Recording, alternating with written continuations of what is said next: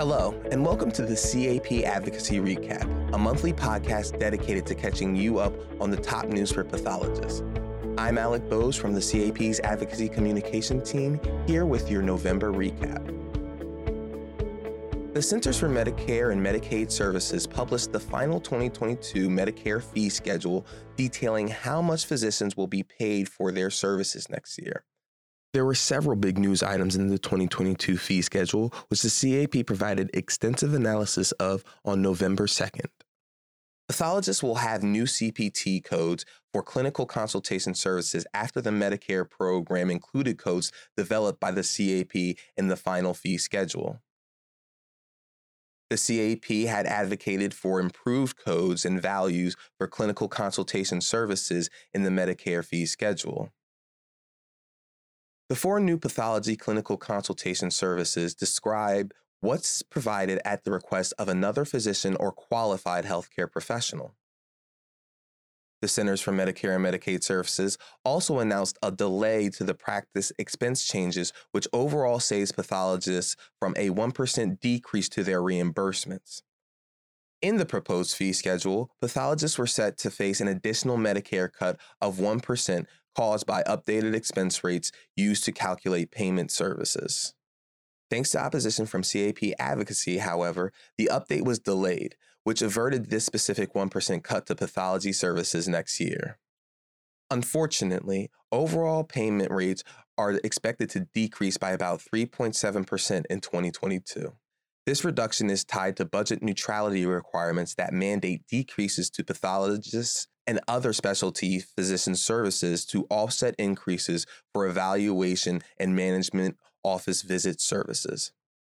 The CAP strongly opposes these cuts and is actively working with Congress to stop or mitigate the decreases. Visit cap.org/advocacy for more details. November also saw the release of new regulations in the No Surprises Act. These regulations give the advantage to insurance companies in what should be an impartial, independent resolution process.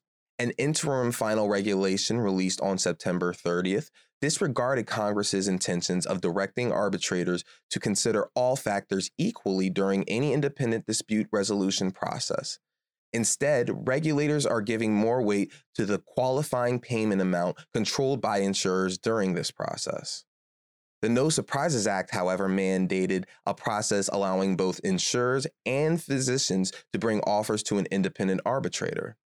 In November, Representatives Tom Suozzi of New York and Brad Wenstrup of Ohio drafted a letter to the Department of Health and Human Services opposing these regulations.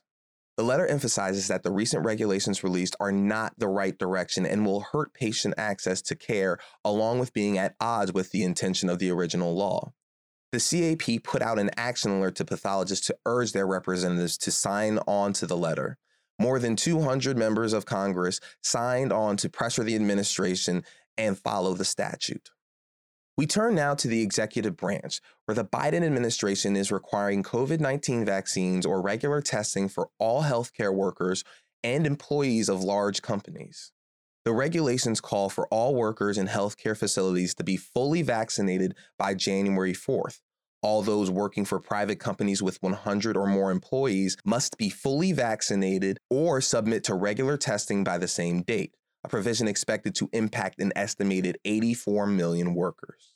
The CAP supports and has supported vaccine requirements for those working in healthcare and continues to encourage all Americans to get fully vaccinated against the coronavirus.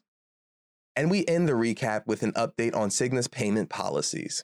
Following a request for additional details clarifying their policy, Cigna responded in a letter to the CAP.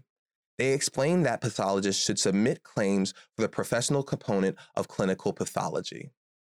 The letter reads, quote, the facility has already received payment for the service through their contract with Cigna. At that point, the pathologist should communicate with their facility to determine whether payment for these services were in fact received from Cigna by the facility and if the denial was made in error also adding the denial carries with it a right to appeal, unquote. The CAP remains engaged on this issue and will continue advocating for appropriate payment for the PC of CP. Visit our private sector advocacy page for more information. That's all for this edition of the CAP Advocacy Recap. Thank you so much for listening. Be sure to read our weekly advocacy newsletter and follow us on Twitter at CAPDC Advocacy. Once again, I'm Alec Bose for CAP Advocacy, and we'll see you in 2022.